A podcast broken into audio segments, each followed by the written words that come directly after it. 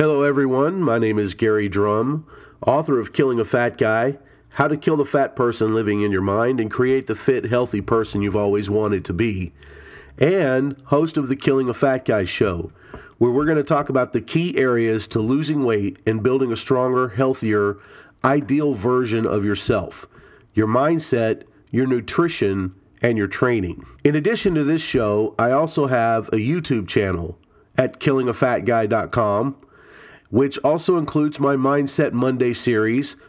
And for a quick link to that playlist on YouTube, you can head on over to mindsetmondaytv.com. So, welcome to my first podcast show. Today, I want to spend a little bit of time going through my story and how I developed this idea of killing a fat guy. The story really begins in 2012. I was working as a director of project management for a company that did data center relocations, which for me was a pretty sedentary job. I was at about 345 pounds and I was really struggling in life from carrying around so much weight. I had completed studies in a life coaching program and I was preparing for a certification exam when I had this idea. The problem with my being overweight, it was really like there was these two people living in my head a fat guy who just kind of sat around and bitched about his life, watching TV and eating Doritos, and not really doing anything to change his life. And then there was this fit guy who wanted to go out into the world and do things and experience life. A guy who took pride in himself and took care of himself and actually loved himself. It was at that point that I decided that I needed to kill the fat guy living in my head. He needed to go away. So I started paying closer attention to the thoughts that were going on in my head, the self talk, the insults and put downs. I started making a record of all of the negative, disempowering things that I was telling myself. I say I because, in truth, the negative fat guy was really a part of me, but he was a part of me that needed to be gone. So I came up with a plan, and I talk about this in my book. Like I said, I had gone through life coach training, so I knew the power of visualization and anchoring. So I created a vision for who this fit guy was. What did he look like? How did he stand? How did he hold himself? What kind of thoughts was he thinking? What kind of adventures was he taking? In short, I painted a picture of what I believed this fit guy, this ideal version of myself, who he would be. And then I did the same thing for the fat guy. Who was he? What did he look like? What did he believe about himself in the world? Then, using my coaching training, I used what's called a swoosh technique. I began connecting the aspects of the fat guy, and then I would rush in an overwhelming amount of fit guy aspects until the image of the fat guy eventually disappeared from my mind. It was beautiful. I now had a vision for who I wanted to be. I began thinking like the fit guy with regards to my fitness and my health. I hit the gym, I changed my diet, I surrounded myself with like minded people, and it worked. I lost over 70 pounds over the course of the next few months. I won a weight loss contest in a business venture I was involved with, and I decided to write a book about my experience. Also, along with my journey, I started a Facebook page called Killing a Fat Guy, where I shared the thoughts and philosophies I was exploring throughout my journey.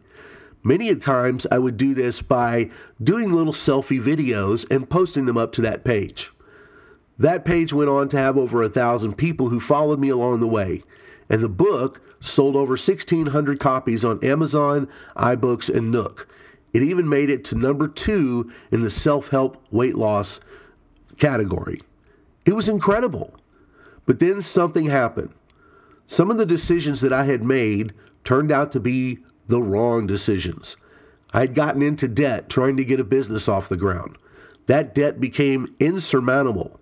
And since I'm married and my wife's credit was also at stake for the debt, it created an incredible rift in our marriage, nearly to the point of divorce. That shook me pretty hard. Then my grandmother passed away, a woman who I loved dearly. And then trouble at work, and trouble in my business, and trouble just everywhere. I began to slip back into my old habits, as we so often do. and I resurrected the fat guy. I began eating for comfort, to console myself, to make myself feel something good in my life again. And I started to put the weight back on. Then in 2015, just two short years after I had written a best selling book on the subject, I was back to 330 pounds. Only this time, it was worse than before. During a trip to help my younger brother move his family to Nebraska, I was eating everything I could along the journey, stopping for fast food, stopping for ice cream, more Doritos, and so on. Then, while I was helping unpack a moving truck, I consumed copious amounts of pizza and submarine sandwiches. Just junk food after junk food. I was on a full out binge. When I finally got home a couple of days later, I felt nauseous. I tried to take care of that, but nothing happened. And I, had, I was feeling worse and worse. Within 30 minutes of sitting in the bathroom, feeling the worst pain I had ever experienced, I was in the ER. When they performed a blood test on me, they discovered that my blood sugar was at over 435. That is a very high and very risky medical emergency. I was diabetic. I was in the hospital for a week getting tested and being closely monitored. They would come in and check my levels every couple of hours. They had me on an IV, a blood pressure monitor, all that stuff. I was very near death. The doctor told me that had I not come into the ER, I would very likely have died in my sleep or at the very least gone into a diabetic coma. That was a major blow for me. I was angry, angry at myself. How could I make make myself do that? How could I get to that point? I was also angry at my life, my marriage, my finances, everything that was just seemed to be going on around me just seemed to be crumbling. I was angry at other people that were around me, even. The whole thing, combined with everything else that was falling apart in my life, put me into a very deep and very long depression. That depression lasted for several years three and a half years to be exact. In February of 2019, for some reason, I began to wake up. I turned 49 years old in 2018. That, of course, means that I will be turning 50 this year in December of 2019. I had been going to the gym off and on through most of 2018 with a friend of mine. Nothing intense or crazy, just hitting the treadmill for 20 to 30 minutes two to three days a week, and then sitting in a hot tub. But then something shifted in my mind.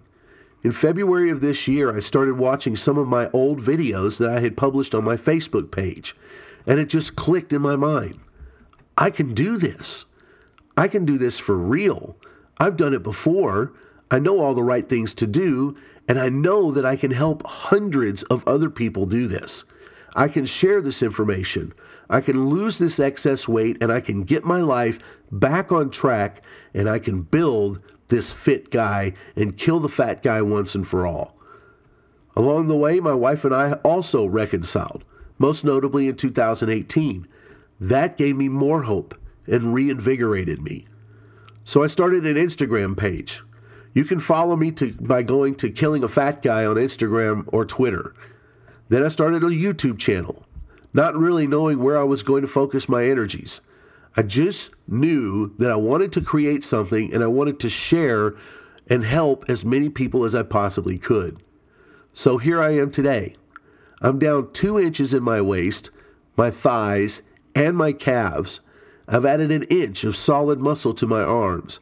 I've lost four inches of fat in my back and my chest. Outside of the cold that I've had this past week, I'm feeling a thousand times better than I did before. But that's not just because of the progress I'm making. It's also because of the actions that I'm taking. And it's because I'm growing an influence on my Instagram and YouTube channels and growing my Facebook page once again.